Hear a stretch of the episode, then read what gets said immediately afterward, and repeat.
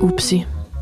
Vi oplever lige nu tekniske problemer her på Radio på Toppen 88,2 FM. Vi vender snarest muligt tilbage til dagens udsendelse og beklager fejlen så længe. Upsi. Vi oplever lige nu tekniske problemer her på Radio på Toppen 88,2 FM. Vi vender snarest muligt tilbage til dagens udsendelse og beklager fejlen så længe. Upsi. Vi oplever lige nu tekniske problemer her på Radio på Toppen 88,2 FM. Vi vender snarest muligt tilbage til dagens udsendelse og beklager fejlen så længe. Upsi. Vi oplever lige nu tekniske problemer her på Radio på Toppen 88,2 FM. Vi vender snarest muligt tilbage til dagens udsendelse og beklager fejlen så længe. Upsi. Vi oplever lige nu tekniske problemer her på Radio på Toppen 88,2 FM. Vi vender snarest muligt tilbage til dagens udsendelse og beklager fejlen så længe. Upsi. Vi oplever lige nu tekniske problemer her på Radio på Toppen 88,2 FM. Vi vender snarest muligt tilbage til dagens udsendelse og beklager fejlen så længe. Upsi. Vi oplever lige nu tekniske problemer her på Radio på Toppen 88,2 FM. Og så er vi tilbage her på radioen, Radio på Toppen, 88,2 FM. Vi har simpelthen haft et udfald på internetradiodelen, fordi at der var gået givet i serverne. Det burde være løst nu, og alle burde kunne lytte med via internetradio. Er, er I okay? Ja, men puh. Ja. Det er altså mandag på en tirsdag. Intet mindre. Vi har jo stadigvæk vores nyvævede mulvarp, Axel Brown, her i studiet. Og Axel Brown, er der noget, som du her bare afslutningsvis har lyst til at sige omkring din nye øh, spiongærning? Jeg vil bare sige, at øh, jeg glæder mig til, at øh, vi lyttes ved og høres ved i uge 29. Godt. Og øh, Skagen vinder. Skagen vinder. Oh. Du hørte det her først. Så vil vi sige mange, mange tak til Spion, Mulvarp, Axel Brown. Rigtig god tur til Tisvilde, og vi lyttes ved. Tak.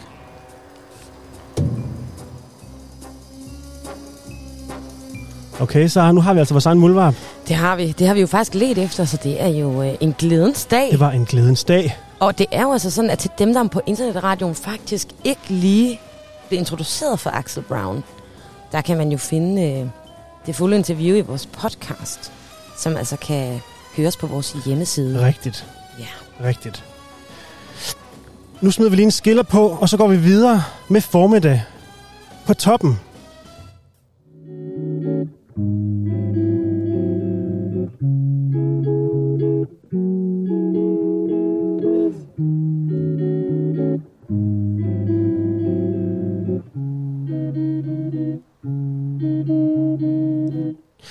Og Sara Bang, hvad skal vi mere nå i dag? Jamen nu skal vi faktisk have fat i uh, Tua og Karoline, som er ude på Sønderstrand. Fordi vi har jo her igennem programmet jo efterlyst og virkelig let efter en livredder, bademester. Øh, og øh, det har faktisk ikke været muligt for os at finde det endnu, så det er ganske spændende, om det er blevet, øh, om det er blevet øh, udført i dag, altså om vi har fundet en, en livredder. Det er jo en public service funktion, som vi enormt gerne vil udfylde her på Radio på Toppen og kunne fortælle turister om, hvordan badevandet er, hvad man skal passe på med. Og nu skal jeg høre, om vi har vores badevandsreporter Rikke Mathiasen igennem. Kan du høre mig, Rikke? Øh, jeg hedder ikke Rikke, jeg hedder Karoline. Undskyld. Nu har vi vores badevandsreporter Karoline Fodgaard igennem. Hej Karoline. Yes, lige præcis. Hej. Hvor står du henne lige nu? Jeg står på Sønderstrand. Du står på Sønderstrand. Og hvad kan Ja. du se, Karoline? Jamen, øh, jeg kan se en livredder og en livredderpost. Så der Og er altså jeg- livredderposter her i Skagen. Der er faktisk, ja, der er to livredder på vagt lige nu. Hold da op. Har du øh, Ja. fanget en af livredderne? Det har jeg. Jeg har fanget Andreas. Jamen lad os så jeg høre fra Andreas. om... øh, Hvad? Lad os høre fra livredder Andreas. Hej Andreas. Hej. Kan du fortælle lidt om, hvordan øh, badeforholdene de er i dag? Ja, selvfølgelig. Det er en, øh, en god dag at tage på stranden. Vi har en øh, svag pålandsvand og også svag strøm. Så øh, en god dag at komme ud med sin nye paddleboard eller have familien med på stranden. Er der noget, vi skal være særlig opmærksom på i dag? Man skal altid være opmærksom, når man tager på stranden. Især når det blæser lille smule. Øhm, hvis man tager på stranden med børn, det gør det altså jo ikke. Men ellers så er det faktisk en, en stille dag i dag. Øh, så selvfølgelig bare med, med almindelig opvaskning. Så I tror ikke, I får travlt i dag? Det tror jeg ikke. Det er også lidt overskud, så øh, det er nok kun de, de rigtig hårde kunder, der tager på stranden. Yes. Det var det, vi havde herfra. Karoline, og øh, vil, du, vil du være sød at spørge Andreas om noget herhjemme fra studiet? Åh, oh, yes. Øh, vil du spørge ham, om vi kan ringe til ham i morgen igen og få en badevandsudsigt? Andreas, kan vi ringe til dig igen i morgen og få en badevandsudsigt? Ja, selvfølgelig. Det må jeg meget gerne. Så Karoline, når du tager hjem imod moderskibet hernede i Drakmans have, vil du så ikke sørge for at i lommen have en lap papir med livredder Andreas telefonnummer på klar til os? Jo, jeg skal nok spørge efter telefon. Tak for det. Yes. Og det var altså rådene, at man skal være lidt påpasselig, når man går ud i vandet i dag, fordi der er altså øh, en pålandsvind, som kan være lidt tricky. Ja, men god til paddleboarder, hvis man er en vindsportshej. Ja, hvis man er vindsportshej, så er det i dag, man skal ud på sit paddleboard er eller sin, øh, den der kitesurfer. Ikke? Og jeg har jo faktisk fundet ud af, at, øh, at temperaturerne i vandet øh, ligger faktisk på 17,1 grader. Så det er jo ganske nydelig temperatur, der er i badevandet. Hvad med på østsiden? Ja, på østsiden er det jo en lille smule højere. Der er jo ikke helt så meget vind. Så det er altså 17,5 grader på østsiden. Så det giver altså en, en valgmulighed, hvorvidt man har lyst til at bade på øst- eller vestsiden. Og hvad for en side ligger Sønderstrand på, hvor Karoline lige var igennem fra? Ja, den ligger på vestsiden. Den er på vestsiden. Det er den kolde side i dag. Netop. Okay. Og i forlængelse af det kan vi jo lige tage en kort værmelding. Altså, øh, lige nu ligger graderne på omkring 18 grader, øh, og kommer altså op på, på 22 i Skagen her i løbet af i dag. Det er jo øh, ganske øh, gråt, men, øh, men jo stadig tørt, øh, og der er ikke så øh, voldsom vind her i Drakmans have. Vi kan jo se, at træerne står ganske stille, masten står stabilt, øh, så det er altså en rigtig nydelig dag at tage ud og opleve nogle gode ting i Skagen. Og så kan vi lige vende tilbage til vores vejrudsigts højdepunkt her. Kan du høre det, Sara? Ja. Og det er altså fordi, der er hul igennem snuden i dag. Pollentallet for græs, som er det eneste, der er i sæsonen lige nu, er altså krøbet ned på det niveau, vi kalder moderat.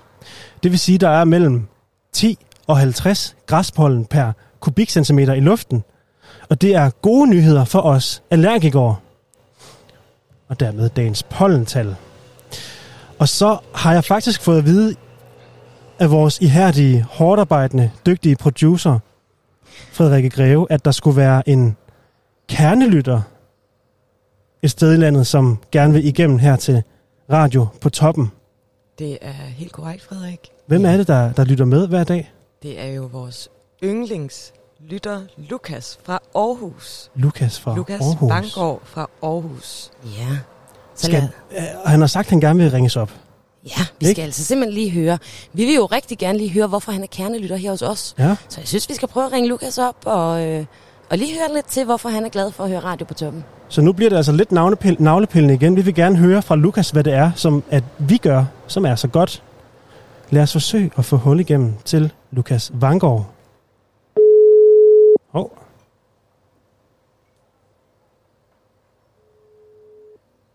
Ja, vi ringer op. Ja, spændende. Det er så spændende. Lukas? Hej Lukas, det er Sara fra Radio på Toppen. Hey Sarah, hvad fanden, man? Goddag. Hvad sig mig, hvad sidder du og laver sådan en formiddag? Jeg sidder faktisk lige og sender mails ud af sådan noget kedeligt regnskabsshow, øh, inden jeg kan gå på helt ferie. Åh, oh, søren. Ja, det Og lyder... det er, at alle andre de er pisse langsomme, så det er som om alle andre er gået på ferie. Ikke? Altså, det er kun mig, der sidder her og arbejder. Ja, det er Det typisk. tager lidt længere tid. Ja, men altså, Lukas, du er jo, øh, hvad vi her i radioen kalder en kernelytter. Du har jo blandt andet også givet radioen flere tips, faktisk. Øh, det her tip om rygtet, at den svenske folkehelt Eva Taube altså havde skrevet storhittet, så længe skuden kan gå i Skagen. Og det fik vi jo faktisk opklaret samme dag, at det var jo faktisk ikke helt tilfældet. Det var ikke rigtigt. Nej, så det var jo godt, du lyttede med og fik svar på dit spørgsmål, du jo sendte ind til os her på Radio på Toppen på telefonnummer 50 35 64 25. Men altså, Lukas... Ja, det, var, det var virkelig godt, jeg så skrev til. Ja, det er rigtigt. Ja, det... Nå, hvad så? Jamen altså, jeg lurer jo på, hvorfor, øh, hvorfor er du så vild med at høre Radio på Toppen? Jamen altså, jeg synes jo, det er fantastisk. Altså, nu er 24-7 jo, øh, du ved, gået i gang. Ja. Og så, øh, og så er det fedt, der er kommet en ny snakradio, Radio på Toppen, i, i Skagen. Altså, du ved, Skagen er jo simpelthen så fint, jeg er jo så langt væk fra Skagen, at jeg kommer aldrig derop, så det er jo bare øh, skønt at, at høre med. Ja, du kan lige få Hvad en det er, lille I render laver, og det er jo perfekt at, at starte sine morgener med det. Ja, det er vi da. Formiddag er det vel nærmest, ikke? Åh, oh, det må man kalde det 10-12. Det er så skønt. Ja. Ja. Men vi er jo altså meget, meget glade for det, og, øh, og håber jo selvfølgelig, du bliver ved med at lytte med her, her på radioen. ja, men altså, jeg, jeg, øh, jeg, jeg skal nok tænde for det. Nej, det lyder altså simpelthen så godt. Øh, men ved du hvad? Her til, øh, her til slut, så skal vi jo også lige have deklareret for lytterne, hvem du egentlig er. Altså, øh, lige nu øh, befinder du dig i Aarhus, eller hvor befinder du dig? Nej, jeg er i øh, København faktisk, men øh, det er rigtigt, jeg har adresse i Aarhus. Ja. Og hvad, øh, hvad laver du egentlig til daglig? Jeg er, øh, jeg er musiker. Nå, Jeg, jeg, jeg spiller musik, og, og ja, skriver Fans. også noget musik. fantastisk. Det er også derfor, jeg går op i Eva Taube, ikke? Altså, fordi jeg, jeg synes jo, det er, øh, ja, det er fedt. Både ham og Holger Drachmann, de havde faktisk et godt forhold, så jeg synes, det er ret sjovt, at de er i Drachmanns hus også. Nå, det er da helt klart også et spor, vi skal følge lidt med efter. Absolut. De lige frem er. Ja. er venner. Ej, hvor er det dejligt. Ved du hvad, Lukas, det var rart lige at høre fra dig, og det var også rart lige at få København med på landkortet herover, hvem der egentlig lytter med på Radio på Toppen. Øh, Ja, ja, men altså, værsgo. Tusind, tusind tak. Og så må du jo simpelthen have en fortsat dejlig dag, uden alt for mange regninger, og, øh, og hvad du nu ellers øh, har gang i. Her til afslutning, der vil vi jo gerne øh, spille en lille sang, som, øh, som jo faktisk øh, er en sang, du har skrevet og synger og fremfører. Hold nu. Ej, så lover jeg, at jeg skulle høre lidt videre. Ja, ej, du må heller lige øh, blive hængende lidt på kanalen endnu, fordi så afspiller vi nemlig øh, missilet. Tusind tak for nu, Lukas. Ja, selv tak. Ha' det godt. Ha' det godt. Hej.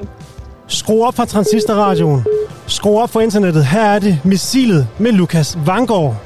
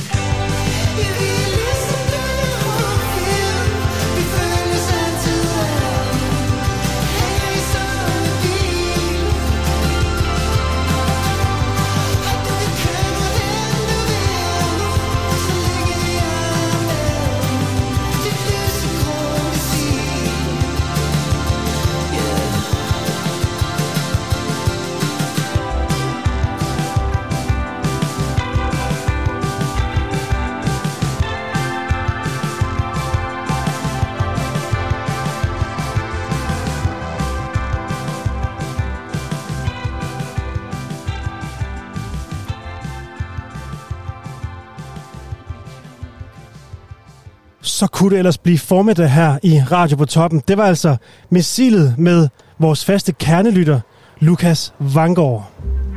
Du lytter til Radio på Toppen 88,2 FM. Vi sender nu Formiddag på Toppen med Frederik Fote og Sara Bang. Og nu er klokken jo altså slået 10.33. Vi går altså en lille smule over tid i dag. Men vi mangler et meget vigtigt punkt på, øh, på dagens program. For det er selvfølgelig ikke en formiddag på toppen uden en kulturoversigt. Så her er det så segmentet Kulturkalenderen her på Radio på Toppen 88,2 FM.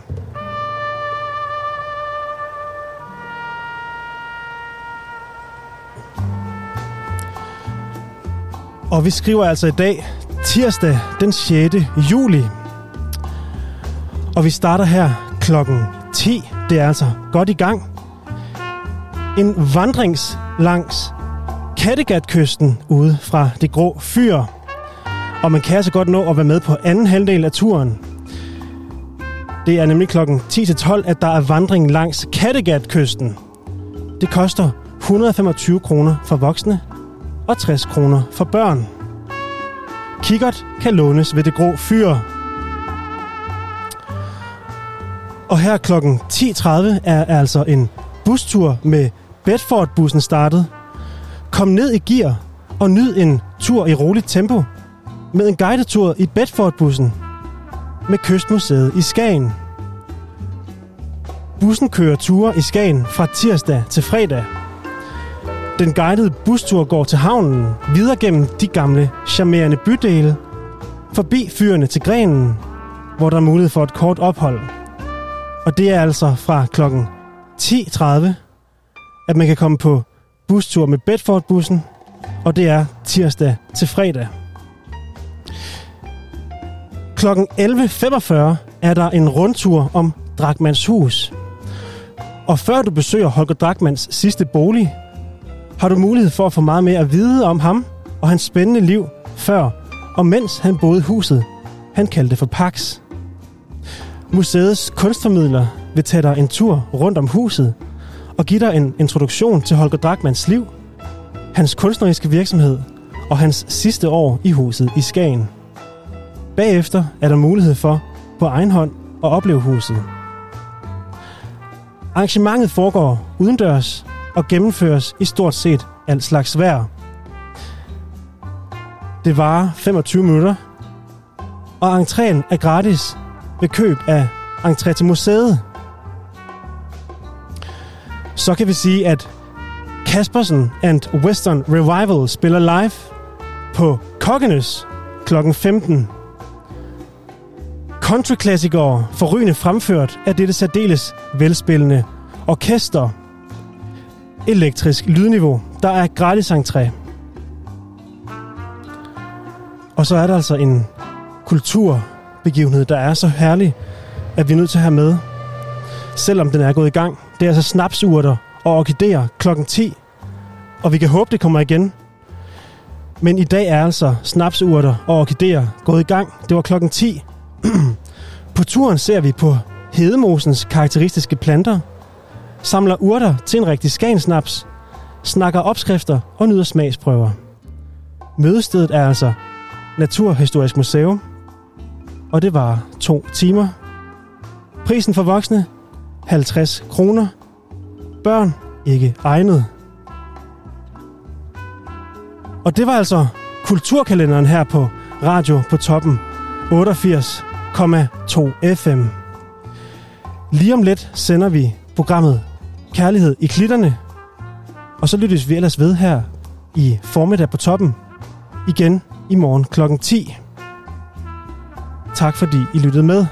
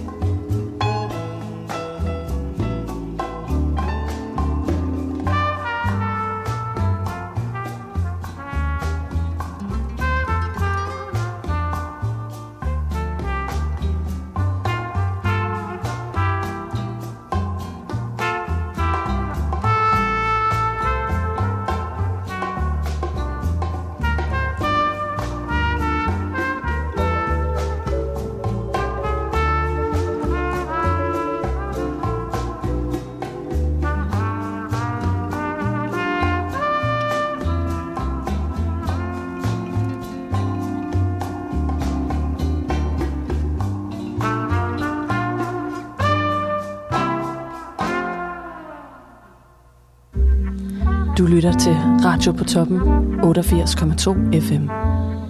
Vi sender nu Kærlighed i klitterne med Rikke Mathiasen, Emilie Skovkær og Simone Springborg. Så blev det tid til Kærlighed i klitterne. Hej Emilie, hvordan har du det i dag? Jamen, hej Rikke. Jeg har det jo fantastisk. Vi har jo fået en helt enestående mulighed her i Radio på Toppen.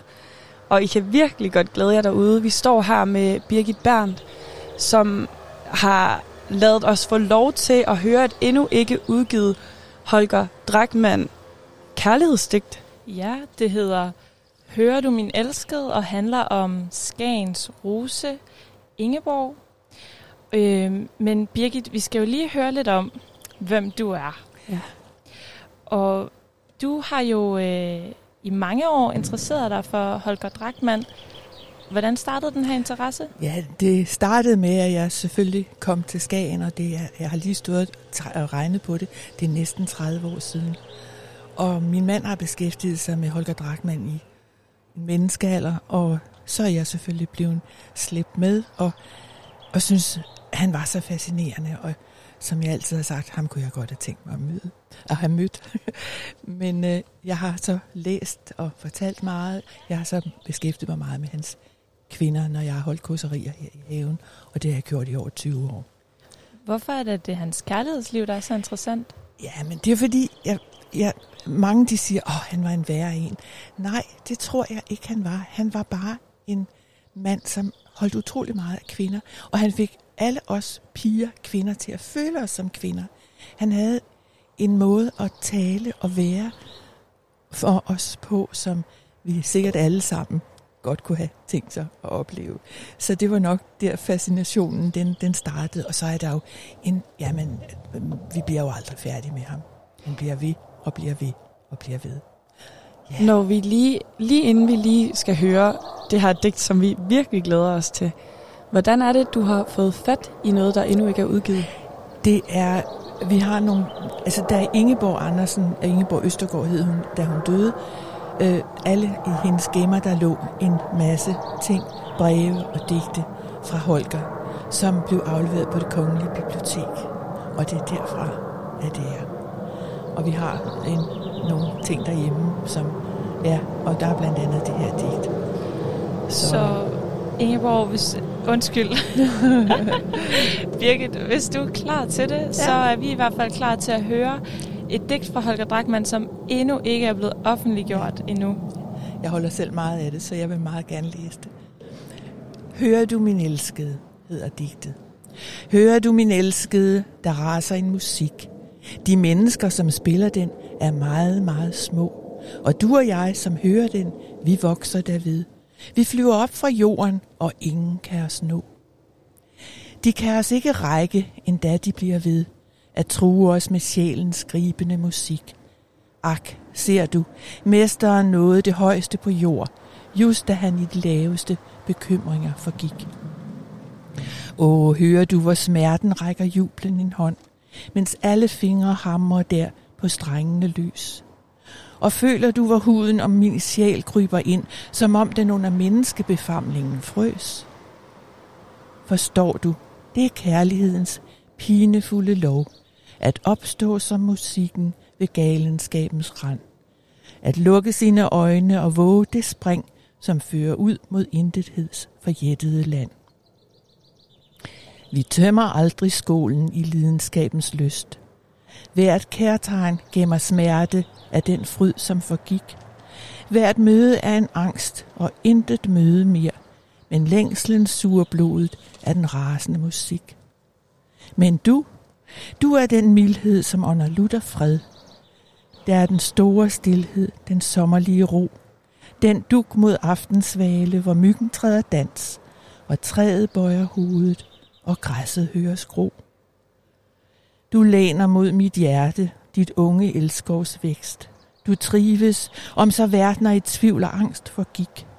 Din grænseløse ømhed er så sluttet og fast. Så lader du den rase, den oprivende musik. Ej, skal vi lige... Det synes jeg. Hold nu op. Det er smukt. Det Det er det.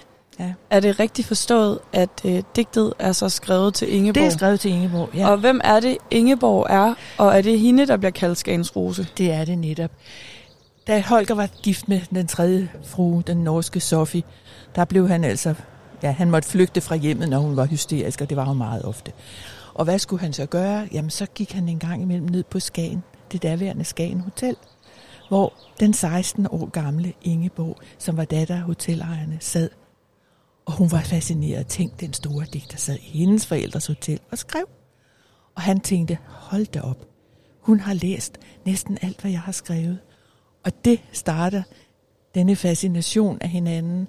Og øh, hvad skal man sige, han giver hende så, som I sagde, navnet Skagens Rose, fordi hun var så smuk. Og øh, man kunne jo ikke sådan mødes i offentlighed. Så de gik ture i det skjulte. De mødtes i Frederikshavn, gik ud og spiste, gik ture i skoven, gik ture ned ved stranden, og ingen så dem. Og han, han, hvad skal man sige, det der skete, da han blev gift med Sofie, trods alle advarsler, så begynder poesien at forsvinde lidt ud af hans digtning.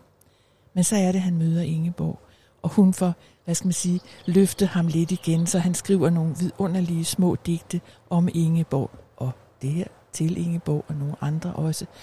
Så øh, han, han, han får en sidste opblussen, kan man sige, øh, inden at han så ikke er her mere.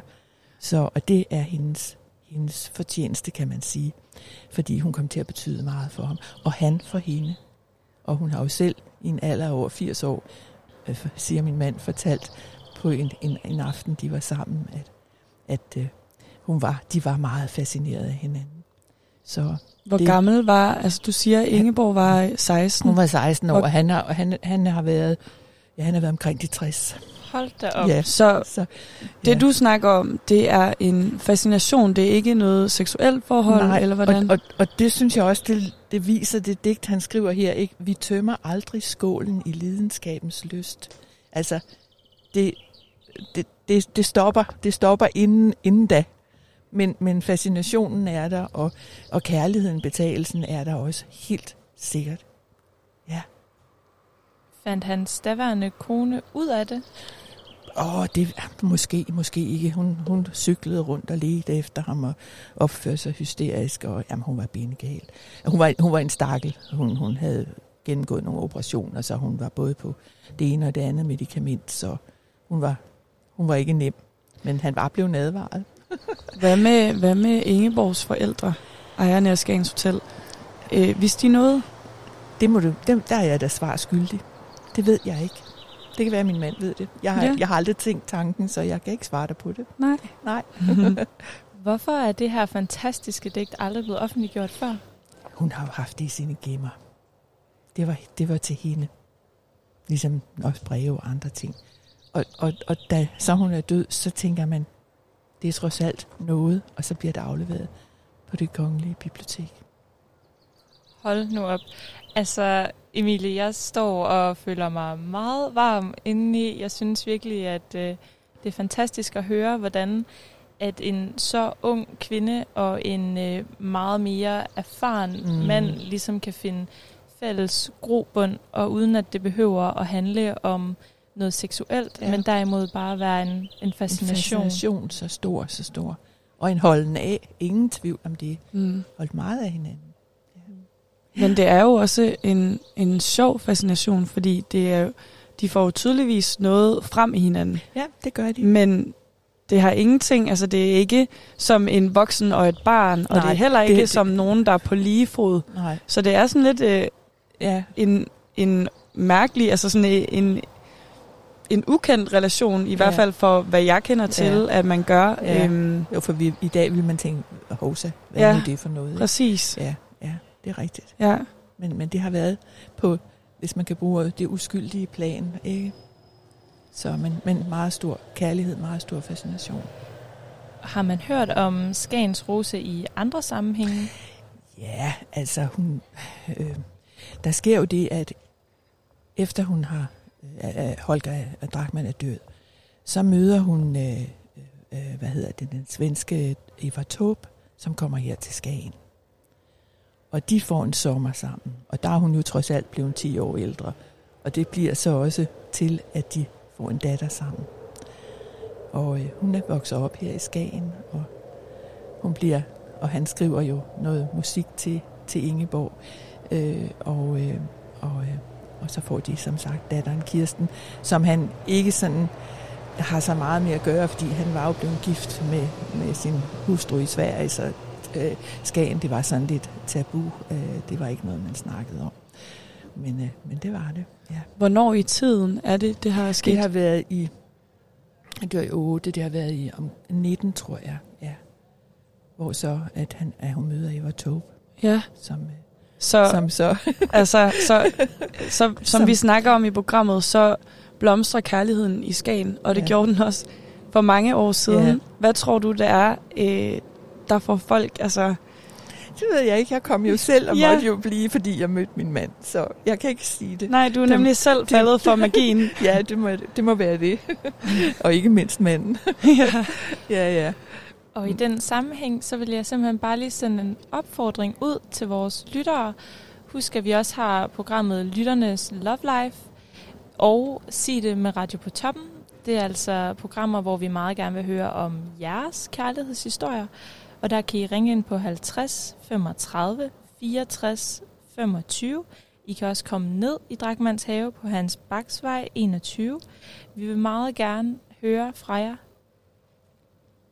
Og I kan også altid finde os på de sociale medier. Skriv til os på øhm, Instagram, Facebook. Øh, I må også gerne bare sende en sms, hvis I er bange for at ringe, men vi vil i hvert fald rigtig gerne høre fra jer. Helt bestemt. Mange tak, fordi at du ville øh, komme og snakke om Skagens Rose og læse deres smukke digt højt for os. Det bliver jo ikke det sidste, vi, øh, vi hører fra dig. Nej, det har jeg forstået. og jeg stiller gerne op igen. Det er okay. Vi glæder os allerede. Det var Det så smukt, og jeg kan slet ikke vente med at høre det næste, du Nej. bringer Okay. til os. Nej, bestemt. Godt. Og det var altså Birgit Bern. Tusind tak. Tak for det, Birgit. Velbekomme. Så skal vi jo øh, til et andet segment her i Kærlighed øh, i Klitterne. Og det segment, det er jo Test TripAdvisor, hvor Ja. vi øh, tester TripAdvisors top 5 over romantiske steder her i Skagen. Ja. Og vi laver jo lidt en uh, nedtælling i det her program. Uh, vi har været ude og besøge stederne. Uh, hvad var vores førstehåndsindtryk? Hvad tænker vi vil være, om det vil være en god date eller ej? Er det så romantisk, som, uh, som det bliver fremstillet på Google? Og ja, det har vi jo sådan set forproduceret til jer. Uh, så er det ikke bare for det sat på, Rikke? Jo, det synes jeg. Jeg finder det simpelthen lige her. Det er øh, den øh, nummer 5 på listen, som er vippefyret. Det er lige det, det er. Og den skulle meget gerne komme her.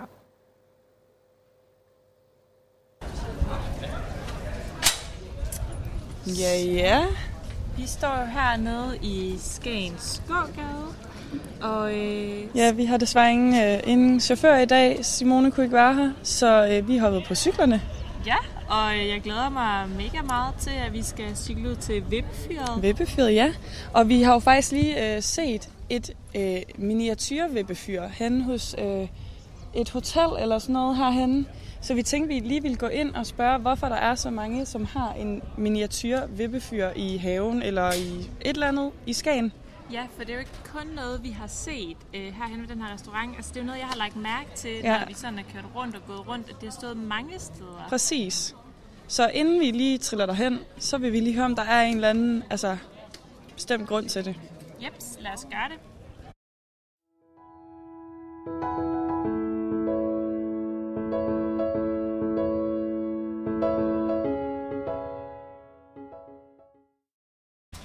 Vi står nu inde på Foldens Hotel og har fået fat i Alexander Normand, øh, som måske kan forklare os lidt mere om, hvorfor at der står vippefyr rundt omkring i Skagen. Ja, jamen altså, øh, jeg tror sådan, som sådan er der ikke øh, en, en helt logisk forklaring på det, men altså generelt er vippefyret jo bare et, øh, altså et, et ikonisk øh, altså landmærk for, for Skagen, og det, det, det viser også lidt, lidt, lidt historien fra byen, ikke? Øh, så, så det er jo, når man tænker Skagen, så tænker man jo også øh, vippefyret, og man tænker grenen, når man tænker den tilsandede kirke, så, så det, det er jo, øh, og så ser det jo også bare godt ud. Så man kan godt kalde det lidt øh, Skagens øh, Eiffeltårn. Ja, det kan man godt. Synes du, at Vippefyret er et romantisk sted?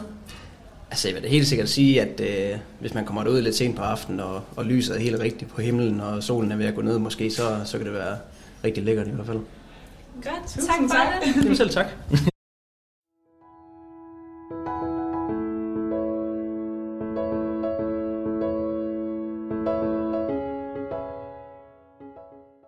nok har gættet jer til, så er det jo Test TripAdvisor.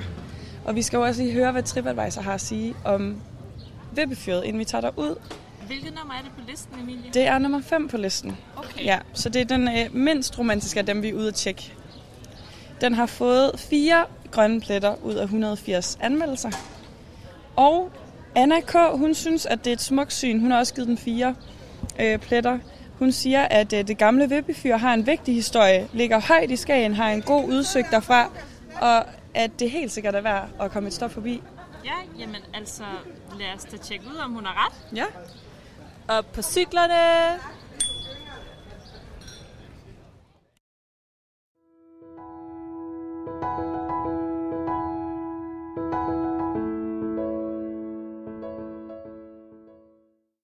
Har vi jo øh, parkeret cyklerne her midt på engen faktisk, eller hvad det er, en mark, eng, dejlig dansk gammel natur. Ja. Øh, og vi kan se ud til Vippefyret nu.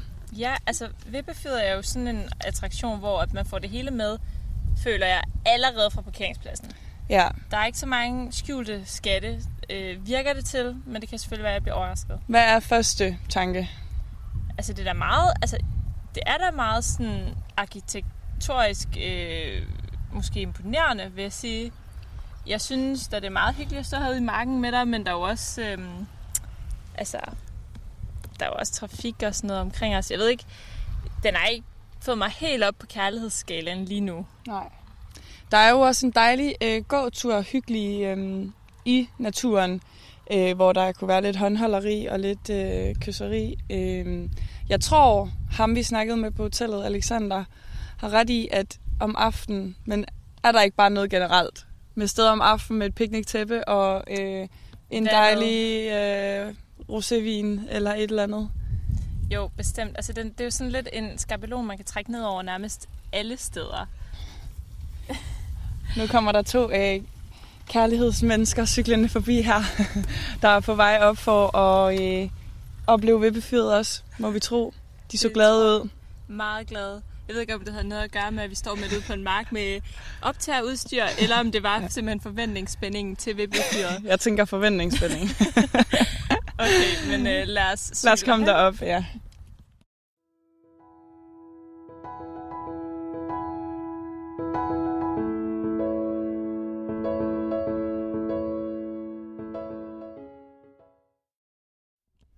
Så er vi jo øh, kommet op til Vippefyret og sidder ved en nuttet lille bænk heroppe.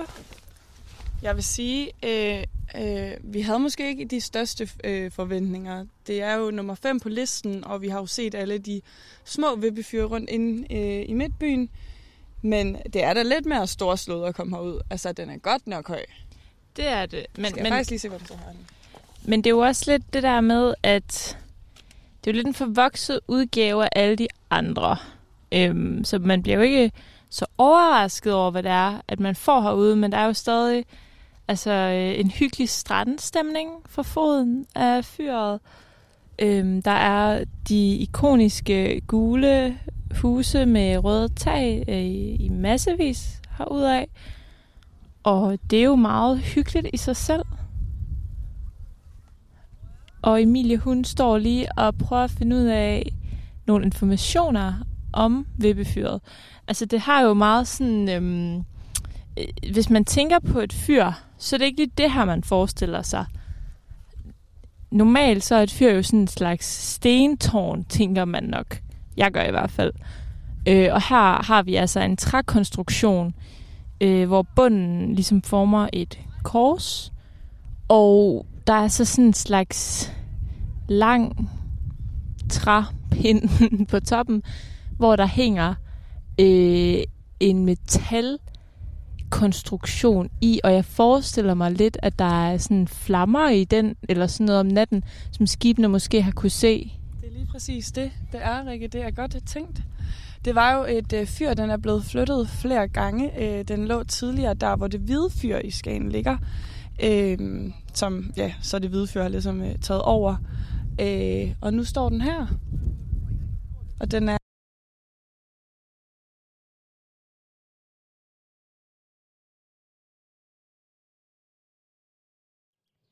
Og jeg kan høre, at vores udsendelse lige gik i stå der. Det må vi lige prøve at fikse, så I får lige vores øh, kending her. Upsi. Vi oplever lige nu tekniske problemer her på Radio på Toppen 88,2 FM. Vi vender snarest muligt tilbage til dagens udsendelse og beklager fejlen så længe. Upsi. Vi oplever lige nu tekniske problemer her på Radio på Toppen 88,2 FM. Vi vender snarest muligt tilbage til dagens udsendelse og beklager fejlen så længe. Upsi. Vi oplever lige nu tekniske problemer her på Radio på Toppen 88,2. Og så prøver vi lige at spille anden del. Der er godt nok mange tekniske problemer i dag, men det fikser vi. er i- fra 1600-tallet. Ja. Ja.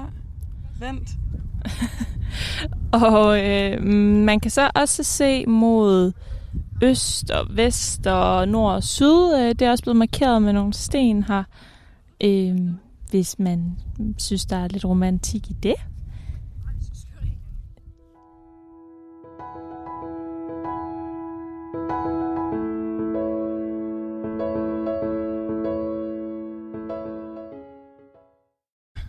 Nå, jeg kan se, jeg var nok lidt øh, forvirret omkring de forskellige årstal. Det, der var i 1600-tallet, det var noget, der hed papegøjefyret, øh, som vippefyret har erstattet. Yes. Ja. Godt lige at få det på plads. Ja, vi skal Så, ikke sende øh, falske informationer her. Ej, og så kan du lige imponere din date med din store viden øh, omkring området og, og vippefyret, ikke mindst. Ja. Men Emilie, vi skal jo til det. Vi skal jo... Kærlighedsfaktor. Kærlighedsfaktor. Hvad synes du, hvor mange hjerter vil du give sådan et sted her for romantikken? Altså, jeg synes sagtens, det kan være et sted, man kan tage hen og tage på date. Det er jo en nem, billig date. Øhm, der er god udsigt til vandet. Øh, der er dejlig øh, omkringliggende natur. Mm, måske også omkring de 3,5, 4. Jeg ved det ikke. Ja, jeg tror, jeg er... Øh, altså, jeg synes jo, at det er rimelig spændende, men jeg synes også, at man rimelig hurtigt bliver færdig med at være her. Ja. Så derfor så kan jeg i hvert fald ikke placere den på mere end tre hjerter. Nej. Nej. Ja. 3, 3,5. Det er lidt der, vi er. Ja. ja. Så måske det er en okay placering for øh, TripAdvisors side af, og lægge den som en femmer. Ja.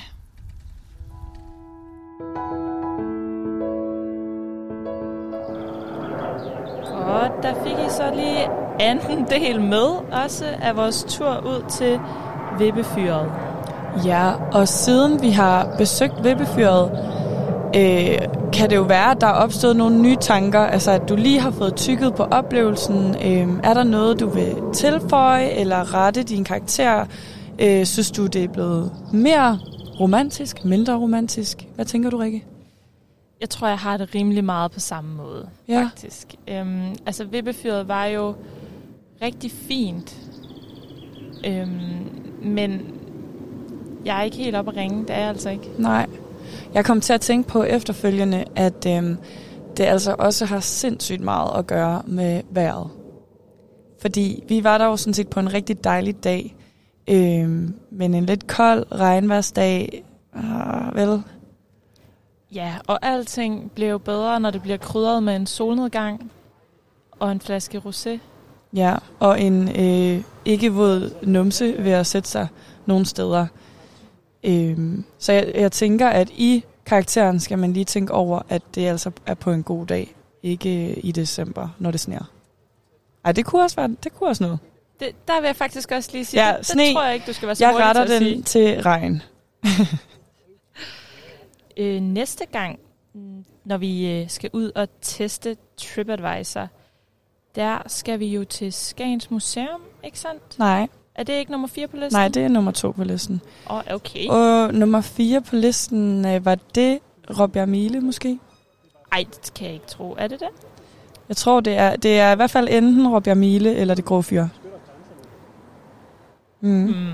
Fordi etteren af grenen, toren er Skagens Museum. Det er 100 på. Okay, TripAdvisor, we got you. Så det er noget, I kan høre om i næste afsnit af Kærlighed i Klitterne. Vi vil jo stadig meget gerne høre ind fra jer, øh, hvis I har mødt jeres udkårne ude på grenen, hvis I kom hen og bankede på deres dør nede i Skagen Midtby, ligegyldigt hvad, så længe det er en kærlighedshistorie her fra Skagen, kan I ringe ind på 50 35 64 25. I kan også komme ned i Drakmans have, eller I kan finde os på de sociale medier. Vi har jo også det segment, der hedder Sig det med Radio på toppen. Hvis at din søster, ven, mor, hun, jeg ved ikke, hvem... Hvem end, der har fortjent noget ekstra kærlighed, øh, så giver vi det hjertens gerne et shout-out.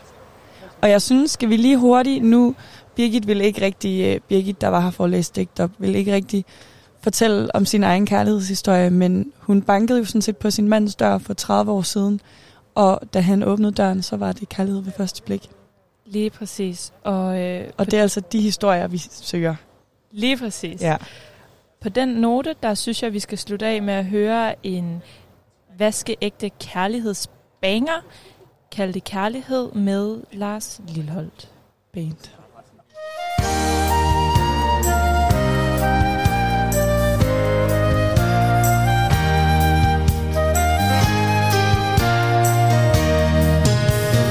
Kald det kærlighed.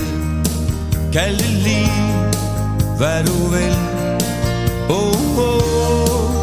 Der findes ingen ord Ingen ord, der helt slår til. Så kald det lige Fortæl mig ikke, hvad jeg skal og bør. Fortæl mig om dig selv, hvis du tør. Giv mig frit valg og giv mig et hjerte, jeg kan røre. Giv en chance ved at tale, før du går. Det du fortiger, slet ingen chance for. Kald det kærlighed. Kald det lige, hvad du vil. Oh, oh, findes ingen ord, ingen ord, der hilser til. Så kald det lige, hvad du vil. Vi to kan overleve næsten alt. Undtagen det, der aldrig rigtig blev fortalt. Tag mig ikke som et gissel Tag mig helt og ikke halvt. For at elske rigtigt skal jeg være nøgen? Den drøm, der kun forbliver en drøm, den er en løgn. Kald det kærlighed. Kald det lige, hvad du vil? Oh, oh. Der findes ingen ord, ingen ord, der helt slår til. Så kald det lige, hvad du vil.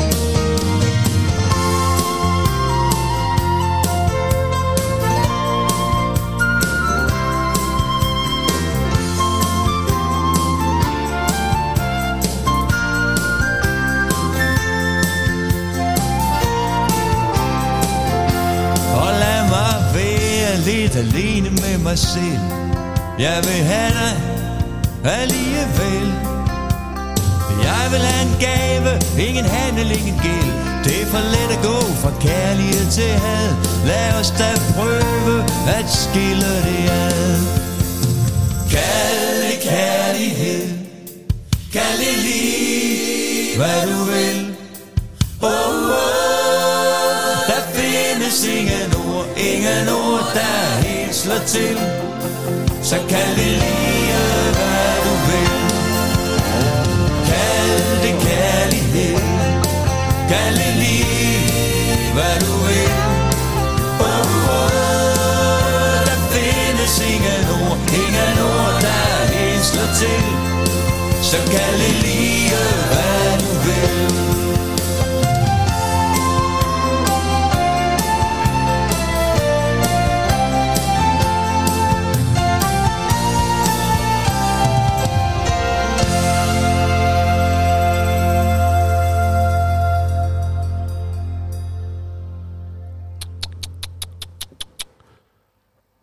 hul igennem på os, Fred? Det tror jeg, der er. Skal vi høre, om vi kan høre Paul? Jamen, jeg tror godt, at uh, Paul, hvis du siger noget i mikrofonen, hvis Yes. du bare siger goddag. Ja. Ja. Der er hul igennem. Godt. Og der er lige lidt polemik nu, fordi nu har jeg sat mig ned ved et bord ved siden af vores normale radiostudie, fordi jeg har fået besøg af Paul Berndt. Goddag, Paul. Tak fordi du vil komme. Det gør jeg gerne. Det var herligt. Og du er jo, ja vi kan først starte med at sige, det var din hustru, der var igennem lige før og læste digte op. Birgit, ikke? Og du er jo kommet herned for at tale lidt om Drakman med mig. Og det er du især i dag, fordi at I hver onsdag, hele sommeren, indtil september, er det rigtigt? Sidste, sidste gang 1. september. Ja. Sidste gang, 1. september, der har I altså med det, der hedder Drakman-kvartetten. aftener nede ved Bamsemuseet på Iscaféen. ja. Øhm, det har jo det er jo en gammel tradition. De øh, drabmalafterne begyndte i 1967. Der var jeg ikke med. Jeg kom først med i 69. Men har så til gengæld været med hvert år siden. Og øh, vi har jo hidtil holdt dem i, i Drabmans atelier. Men efter at Skagens Museum har, har, har overtaget Drabmans hus, eller blevet slået sammen med Drabmans hus og Ankers hus, så har, har, er det ikke muligt at, at holde aftenerne i atelieret længere. Der må kun være 15 øh, til stede, og da vi selv er fire, så er der ikke rigtig noget ved det mere. Så derfor var, var vi glade for, at vi kunne få lov at flytte ud i, i, i caféen ved Bamsemuseet. Ja. Er det, er det første år i år, I så er ude af atelieret? Nej, det er andet år. Vi var også, i, vi var også ude i, i, i øh, caféen i sidste år. Okay. I den samme café? Yes. Og det er altså klokken 20, at Yep. Drakman-kvartetten byder indenfor til det, I kalder på café med Drakman. Ja. Og I havde premiere forrige onsdag, er det ikke Ja, rigtigt? jo. Hvordan synes du, det gik? Det er en af de bedste aftener, vi har haft i flere år. Ja. Og øh, vi har haft mange, rigtig mange gode aftener. Men der var et eller andet specielt ved den aften. Der var nogle folk med, som var, var tidligere medlemmer af sangkor, som sang med på, ikke kun på fællesangene, men også på nogle af solosangene. Og det, det gav en forrygende stemning i, i, øh, i, i lokalet. Så derfor regner vi det for en af de, en af de bedste aftener, vi har lavet. Det var noget af en premiere for årets, Det var øh, noget af en premiere. for årets program. Yes. Og, og, og jeg skal lige, øh, hvis jeg lige må sige det, så skal jeg lige sige, at, at de her aftener, de er, ah, det begyndte vi med sidste år, de er anderledes end dem, vi har, har lavet hidtil. Darkman havde i sine sidste år en drøm om at lave det, han kaldte for en, en litterær cabaret. Han kaldte det vist nok en litterær varieté, men jeg kan bedre lige udtrykke cabaret. Og det var et, et, et, et, et program, hvor man hvor forskellige skuespillere og sangere optrådte med tekster af forskellige digtere, blandt andre Dartman. Og den idé har vi taget op, og, øh, og, og laver, prøver faktisk at lave sådan en litterær café, sådan at første halvdel af aftenen er ren Dragmand, og anden halvdel er så forskellige øh, nordiske digtere, som vi også holder af at og, og, og, og beskæftiger os med. Det er folk som Lis Petersen, Hans Hartvig Sedorf og Sifred Pedersen og Eva Torp og, og, og, og, og, og hvem vi ellers kan finde og, og, og, og, og bruge. En litterær cabaret. Var det det, du kaldte det? Ja. ja. Hvor gjorde I også det sidste onsdag? Eller Ja. var det ikke fuld Drakman aften? Nej.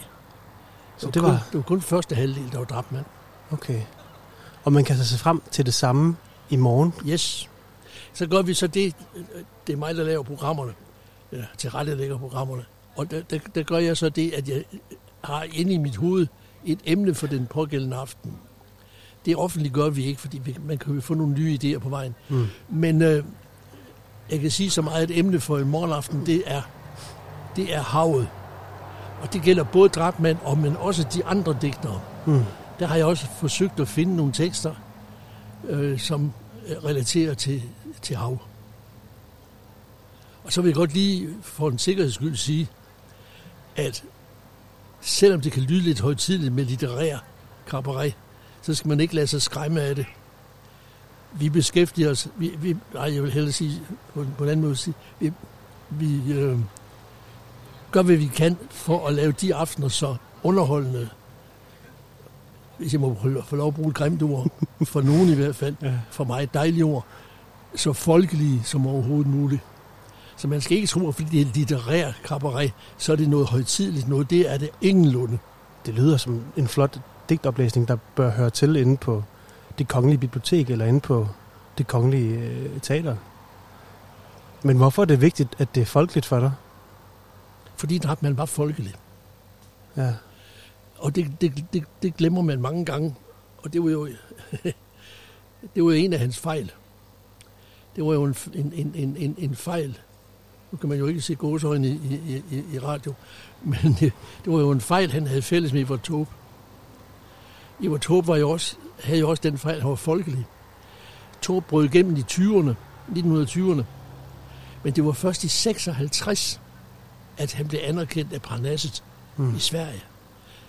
Men i, i, i de, de mellemliggende 25 år, der er han optrådt for fulde huse i, over hele Sverige. Ja. Sådan at politiet måtte udkommanderes for at dirigere de folkemasser, der ikke kunne komme ind til koncerterne. Men det var først i 56, han blev anerkendt. Og øh, Dratman blev, startede med, med at være anerkendt af blandt andre Georg Brandes. Men øh, okay, dels fordi der var nogle, også dengang journalister, som gjorde mere ud af hans privatliv end af hans digtning, så, så, så, så sker der altså det, at han efterhånden bliver, bliver mere kendt for sit privatliv end for sin digtning. Og, og, og, og det kom ham til skade. Men han var, han var først og fremmest en folkesdigter. Man kan jo sige sig selv, at hans bøger blev, blev faktisk solgt i ret store oplag. Og det har jo ikke kun været de intellektuelle. Så mange er der jo ikke i Danmark, og det var ikke dengang. Det har været folket, der købte bøgerne. Fordi Dratman skrev for folket, og han skrev et sprog, som mm. folket kunne læse. Og, og som man kan læse den dag i dag. Ja, det skal jeg lige til at sige. Jeg har bladret lidt i den bog, der hedder Jeg er hav. Ja. Og det ser ud som om, at selvom tingene er langt over 100 år gamle, nogle af dem, ja. at de kunne være skrevet sådan for nylig, ja. fordi at de er faktisk lidt læselige. Ja. Men jeg skal lige høre dig, Paul. Hvorfor kalder du det en fejl, man havde, at den var folkelig? Det, det, det, det er også derfor, jeg sagde, at man skulle kunne se gåsøjne i radio. Ja. Men, men det, jeg mener med det, det er jo, at det er stort set det værste, man kan være, hvis man vil anerkendes af parnasset. Ja. Det er at være folkelig. Ja. Fordi når mange synes om en ting, så kan den ikke være god. Og det, det, det, det, det er beklageligvis en ting, jeg, jeg, jeg, jeg talte med forfatteren Ole Vivl om det en gang. Han boede heroppe i Nordrække. Og, og, og, og jeg talte med ham om det en gang, og han sagde, jamen det er uden tvivl en af, en af årsagerne til, at, at, at Drakman aldrig blev rigtig anerkendt af, af paladset, det var, at han var folkelig. Men hvorfor tror du, at han var folkelig? Var det en strategi, eller var det fordi, at folket forstod ham? Altså, jeg tror ikke på, at en, en ganske almindelig dansker øh, falder for strategier. Eller det, som er blevet så moderne den sidste tid at tale om selviscenesættelse, når man taler om drabmand. Det tror jeg ikke, at almindelige dansker dengang har tænkt over. Nej. De har læst hans sømands historie. De har læst hans historie fra, om Sønderjylland. De har sunget midsommervisen. De har set, der var engang, og sagt, det er skide. Men var han ikke, efter din opfattelse, en selviscenesættende person? Holger Drachmann. Jeg mener, vi har set de her billeder, hvor at Holger Drachmann sidder inde i villaen, der er ved siden af os her. Pax, og det ligner jo næsten sådan nogle opstillede portrætfotos, som han selv har iscenesat for at fremstå på en rigtig måde. Det ved jeg ikke. Vi har haft en udstilling ude i det ene af de to lokaler, hvor nu caféen holder til. Mm. Og øh, der, var, der sad der nogle store fotostater inde fra huset. hvor Drachmann var fotograferet sammen med sin sidste kone, øh, fru Sofie, som jo var en... Ja, Ole Wivel skriver i sin dejlige bog Rejsen til Skagen, at hun var en djævel. Og det er nok ikke helt ved siden af. Og, øh, men, men når man ser de der billeder og ikke ved noget, så vil man tro, at det har været det mest idylliske ægteskab ja. i, i Danmark nogensinde. Ja. Det er en omgåelse eller en tilbagevisning af de gamle ord om, at fotografier lyver aldrig. For hvis noget af de der fotografier gør, så er det, de lyver til det brager. Ja. Fordi det var alt andet end idyll. Og øh, jeg ved ikke, om, om, om, om, om man med selviscenesættelse mener, at Drachmann i ramme alvor skulle have stillet sig op på de der billeder, for at, at, at give et indtryk af, at de levede i et dejligt ægteskab. For det var der, ikke, det var der ingen, der troede på. Så Mm. det var der ingen grund til at prøve mm. at, at, at gøre. Men Molan siger, det er svært at fotografere et skænderi. Sandt. Og det var hans sidste hustru, som han boede her i huset sammen med. Ja. Det leder mig lige hen på noget interessant, du fortalte mig Sankt Hans aften, om hans sidste muse, Skagensrose, ja. Som hun bliver kaldt. Ja. Kan du ikke fortælle lidt om dit møde med Skagens Rose? Um, altså, jeg møde med, møde med, altså, i, i 1968 var der nogle mennesker ud fra Drabmanafterne i, i 67 og 68, der fik den idé at stifte en Drabman-klub her i Skagen. Og den blev stiftet i, i, i september 1968. Og da jeg læste litteratur på seminariet, eller var, var meget litteratur interesseret, så tænkte jeg, det vil jeg være med i. Jeg kendte på det tidspunkt ikke ret meget til Drabmand. Og øh, jeg kom med i, i, i, i, i klubben og kom så også med til at, at medvirke ved, ved, ved aftenerne. Men dengang, der holdt vi holdt klubben hver måned et møde nede på det, det, det tidligere bibliotek, hvor man sådan havde et, et, et mere eller mindre øh, forudlagt program. Der kunne være en, der, der skulle fortælle om en bog, eller en, der skulle læse et digt, eller en, der skulle synge en sang, eller sådan et eller andet. Og til de der aftener i 68, der var Ingeborg med. Og øh, det var en fantastisk oplevelse. Fordi pludselig så blev Drabman ikke bare noget, vi havde i bøger. Mm. Det, han, blev, han blev på en eller anden måde levende. For her sad et menneske. Det husker, når, når sådan en aften der var, der var slut, så gik Ingeborg hen til formanden og sagde, tak for endnu en dejlig aften. Men husk nu, jeg har jo kendt ham. Og der måtte vi andre godt nok indrømme, at hun var lidt foran. Men øh, det, det, var, det, var, det, var, det var en utrolig oplevelse. Jeg, jeg, jeg glemmer det aldrig. Og der var en aften, der var der en dame, der, der, øh, der sagde, øh, fru Ingeborg, var de forelskede i Holger Drachmann? Og så slog hun en latter op, så man forstår Drachmann. Kan man le sådan, når man er over 80? Hvordan har man så ikke kunne le, da man var, da man var øh, øh, 15-16 år? Ja. Og så sagde hun, forelsket, nu må de styre dem. Vi var meget, meget gode venner. Vi var meget betaget af hinanden. Men forelskede de ham? Nej, han var sgu for gammel. Og hvor gammel var Drachmann på det her tidspunkt? Der var, han, der var han jo over 60. Og havde fundet den unge Skagens Rose Ingeborg. Jamen, det var jo et tilfælde, hvor jeg... Øh, det, var, det, var, det, var, det var jo igen den der forfærdelige kone, som jo jo ham hjemmefra. Han kaldte jo i sin fortvivlelse huset for Pax. Men øh, så skulle han altså ikke have giftet sig med, med, med Sofie året efter han købte huset. Fordi hun var, hun var jo manio jo depressiv. Og hun er engang i en depression, som, som nogle, nogle, nogle år tidligere, da hun forsøgt at begå selvmord ved at skyde sig selv i underlivet med en pistol. Agnes Henningsen skriver om det i en af sine dejlige erindringsbøger. Der skriver hun, hun vidste vidste ikke, hvor hjertet sad. Men øh, dette selvmordsforsøg, det gav anledning til nogle alvorlige operationer. Ja. Med der følgende eftersmerter, og derfor var hun på opiumstråber. Nå. Og var og røg op mod 50 cigaretter om dagen, og var begyndende alkoholiker. og endnu ikke fyldt 30, da Drapman mødte hende i Amerika. Nå. Og dette vidundervæsen gifter han sig med i 1903 på Skagen Rådhus. Og det var nok den største fejl, den mand begik i hele sit liv. For hun gjorde hans liv til et helvede. Og derfor måtte han gang på gang flygte væk fra huset. Og det, han flygtede over i skoven, han flygtede ud til den gamle kirke, han flygtede, flygtede ud til Østerby til, til øh, vennerne derude.